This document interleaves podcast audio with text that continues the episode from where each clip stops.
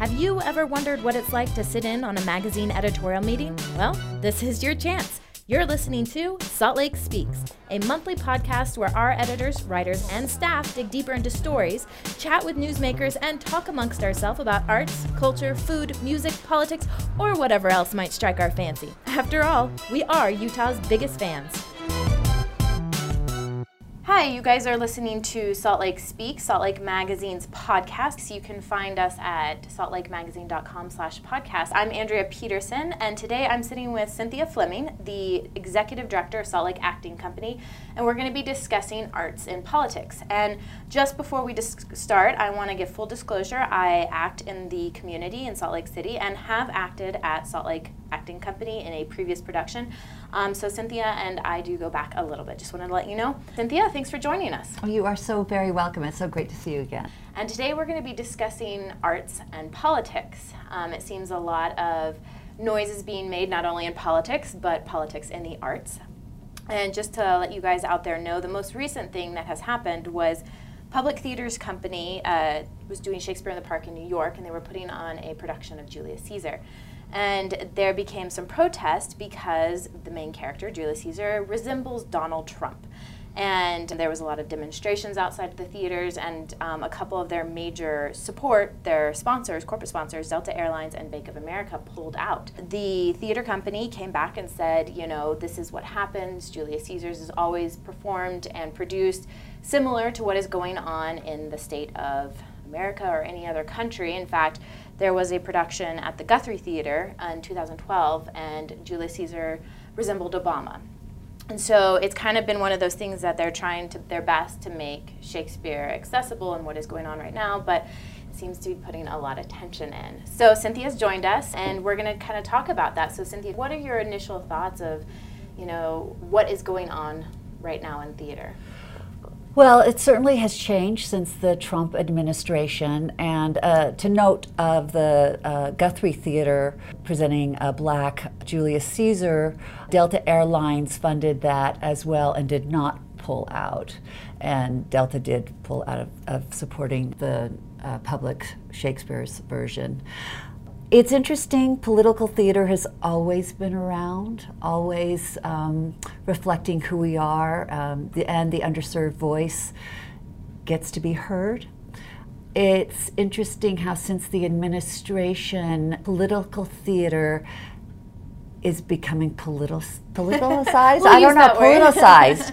so it's becoming part of politics. You know, it's being used and being manipulated in, as a political platform instead of being um, used as awareness, conversation, enlightenment. Well, it seems like if you look back in history, like uh, arts has actually been a great place for politics. Whether you're a painter or a dancer or theater or writing, it's a great place to explore and present ideas out there that people can converse about and can talk about. Um, and you know, it's bringing a bunch of you know an audience to stage who have different views and can discuss um, but it always seems that it's okay as long as it was 10 20 30 years ago but if there's a theater production a painting music at any point then it seems controversial if it's in the now yes and that has to do since the election happened prior to the election, I guess I didn't even hear about the Black Julius Caesar. I never even knew that existed. And there's a whole notion of freedom of speech. And um, I have a beautiful story about the freedom of speech. We did a panel discussion during Harbur Gate, a play by Kathleen Cahill that we produced um, in February, and it was a panel filled with veterans. One of the audience members asked, How do you feel about when somebody burns the American flag. Two veterans answered this in a very similar way, and I'm paraphrasing. They said, What we do is we fight for your right of the freedom of speech. Burning the flag might not be something we, pers- I personally approve of, but I am fighting for your right to use your freedom of speech however you'd like. That was just uh, my. I think I went, oh, you know, was I was awestruck by that comment. Mm. And I wish we could go back there, but it's going to be a while until yeah. we get that. It feels like a truth is a certain group of people own the truth. And if you say anything against that truth, then you are wrong. Yeah. And that is what we're fighting against. Our whole democracy is really teetering right now, and the arts are speaking up. Well, it's interesting because I actually also read an article that was published in The Atlantic recently. And uh, Diane Paulus, uh, she's the artistic director of the American Repertory Theater at Harvard University, and it was discussing on where does audiences play, what's their role in theater, basically. And she was saying that, um, and this is a quote from the article, but um, theater has always been viewed as inherently political and that theater is a place that you can share space, time, and life with people whose feelings and circumstances are different from our own. And so it's interesting that this gives an outlet for people to talk, to tell a story, to discuss. And it made me think, though, is that different for other mediums? You know, like TV, film, music, stage. You know, what do you think? Do diff- does different mediums of art allow for different types of political discussion pot- potentially? Well, I think um, each type of art could go as far and as deep as they are able. I, am not um, an expert on all the art forms, but I do know with television there was great censorship, uh, and still is, and um, and yet because of Netflix and cable, and uh, we've been able to get beyond that, and so television has really been able to go far. Um, Laugh-In uh, and the Smothers Brothers, and all of those TV shows that were like a variety show type thing were so incredibly political. And when I look back at that and that time, I, I wonder how they got how it got through. Well, I think I actually was watching a CBS Sunday morning episode and they were talking about the Smothers Brothers and they did. They talked about how like they would come in and they'd have these things that they wanted to talk about and the network just constantly just wanted to push back and you can't do that and you can't do that and then finally the brothers were like well then we're out. Like yeah. we, if we can't vocalize what needs to be said or be said we can't do it.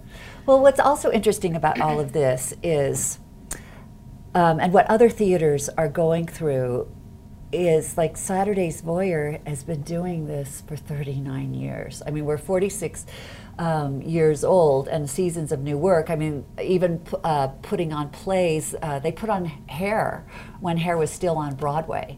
And, um, and but Saturday's Voyeur definitely has pushed the envelope and constantly screaming loudly and proudly and so SLAC has always been this place which allows for other voices to be heard. And um, the Ghostlight Project, you probably remember, came about in February of this uh, past year from the Trump administration. So theater companies can take a stand and proclaim that we are a safe place um, for voices. And when I first heard that, I would like, that's what Salt Lake Acting Company has always been. And, um, but of course, I was proud to be a part of it. And we announced it at the host speech at, during Harbur Gate about being a part of the Ghostlight Project. And if you'd like to put a plaque, there was these beautiful uh, plaques that said, I am, like, I am Cynthia, and I am a woman, I am, I am, you know, a lesbian, or I am what, whoever you want to represent. And to invite people. And our director was from New York. And she said, I can't believe you you can uh, can announce that. And I said, what?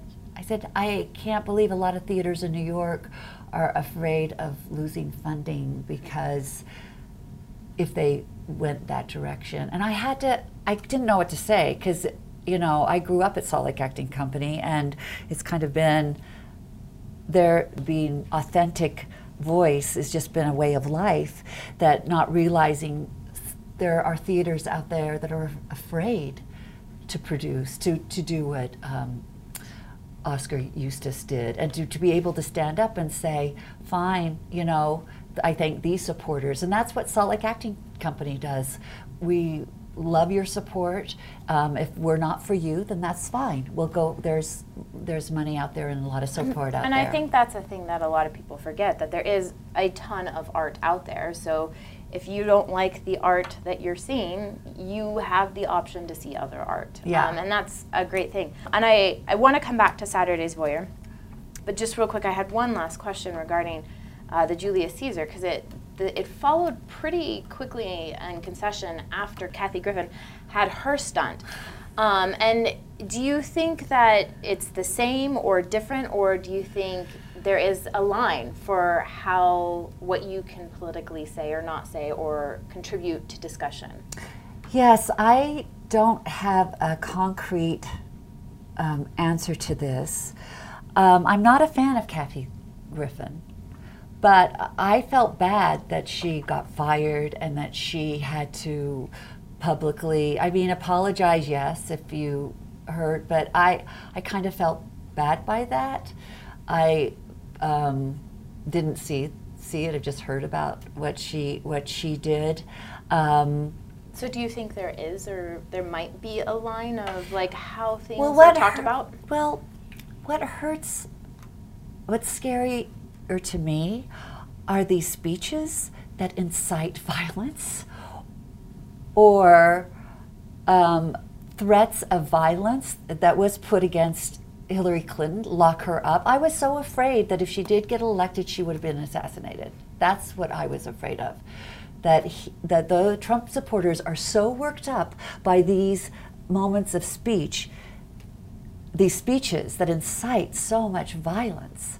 Um, so maybe that was, I wonder if that's where like some people are coming, is that maybe with her image, although she was expressing herself, she's expressing maybe a violent or hate crime esque sort of piece of art. And I think what we've been talking about a little bit is that art is to incite discussion. Yes. Not to incite hate or violence or aggression. And I guess if the, I didn't see what she said, that's the whole thing. I yeah. didn't see what she said with that. So there could have been. So I think the difference between speeches um, and plays plays are written usually in an open ended way that you can make your own decision about it. A lot of times, a really good plays, you really don't know how the playwright feels, and um, and so. Uh, yeah, I mean, I, I don't like it when it, it, takes people that they're going to immediately, and I know that's what uh, the Trump family was saying about um, Julius Caesar and all of that, and right. or even with Kathy Griffith. Well, yeah, I mean, for instance, a lot of this would have been nipped in the bud during the, the debates when Trump was allowed to name call instead of say Senator Cruz, Senator Rubio, you cannot call them other than that. I mean, so there's this thing that has escalated into this behavior that is definitely out of control. So it's, it's it's just kind of infiltrating into the arts, and you're seeing you know different stories and messages be told, which makes me wonder because we are starting to see more political dramas on television, more political plays. I mean, uh, George Orwell's 1984 is now on Broadway, and it's it's about a man creating fake news and. But then to play devil's advocate, I know that we're in a heated political climate, but I kind of wonder um, are some people tired of being preached at? And and maybe is it they want to be more entertained and less politicized? Right. There's, yes, I'm sure there's some um, people that have had enough. I mean, there was a times when I had to go off of social media completely, not turn on CNN, and you kind of just need to like cleanse yourself and kind of uh, find out um, who you are again.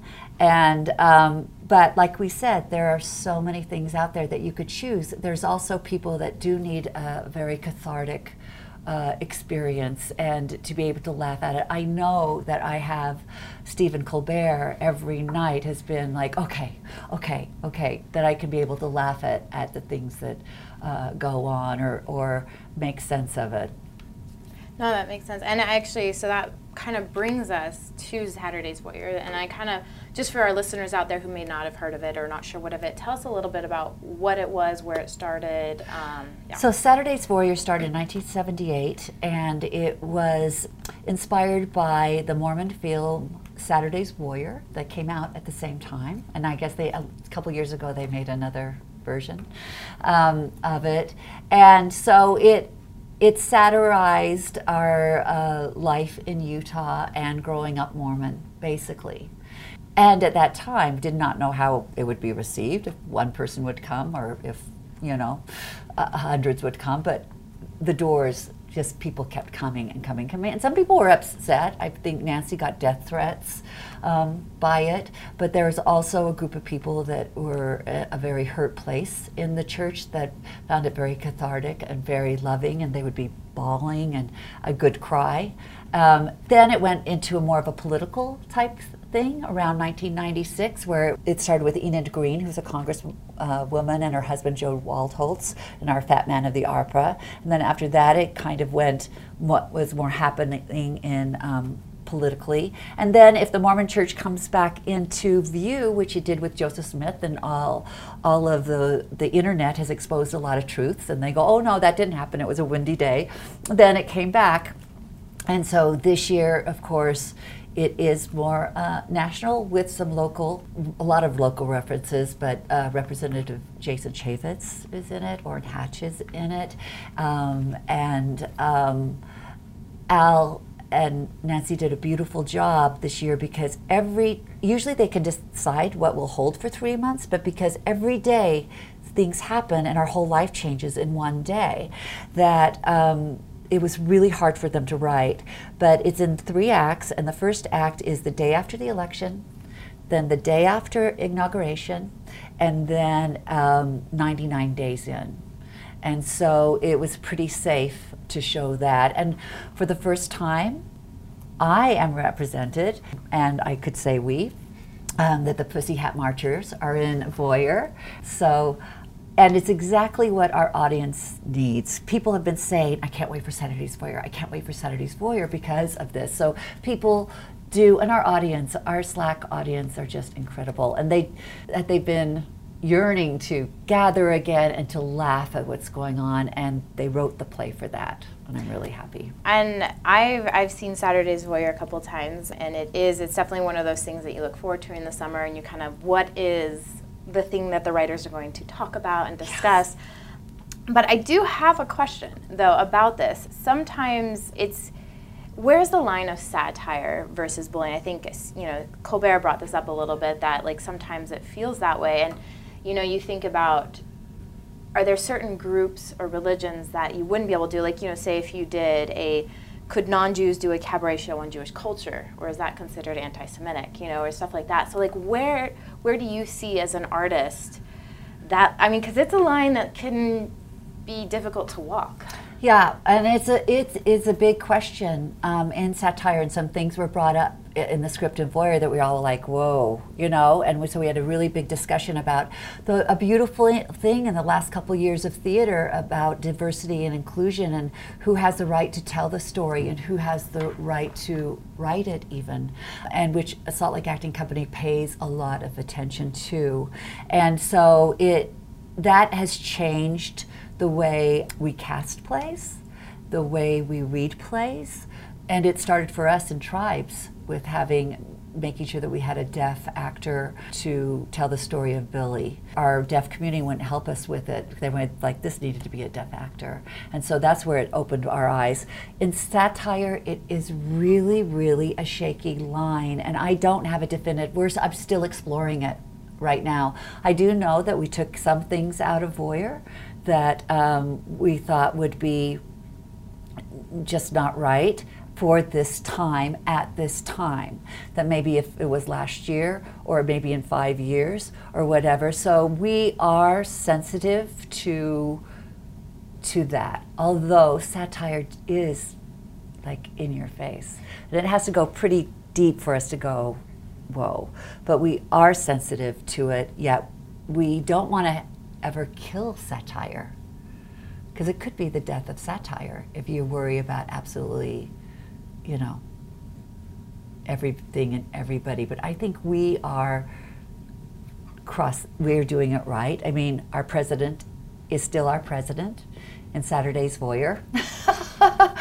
He's still alive. so, That's true. Yeah. That's true. well, wonderful. Well, before we wrap up, I have one final question. Kind of, you know, just seeing where we're at and where we're sitting right now in 2017. Where do you think that politics and the arts is going to head? Um, what kind of direction are you seeing or feeling or hearing? I feel that artists are going to keep creating art their way. I was proud of Oskar Eustis and standing up to the funders and standing up for his play and what he feels is his duty. I think we are a brave group of individuals that will not be stifled.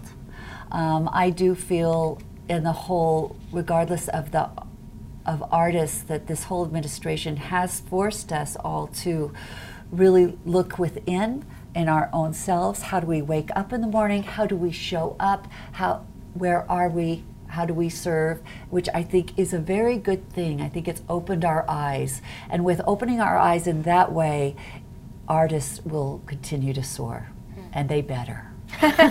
Wonderful. Well, Cynthia, let us know kind of where and how our listeners can check out Saturday's Voyeur. Oh, great. So you could go on our website, which is saltlakeactingcompany.org, or call our box office, um, 801 363 SLAC or 363 7522. And then you guys out there, you've been listening to Salt Lake Speaks, that Salt Lake Magazine's podcast. You can find this episode as well as several others at saltlakemagazine.com slash podcast. Again, my name is Andrea Peterson, and we've been listening with Cynthia Fleming.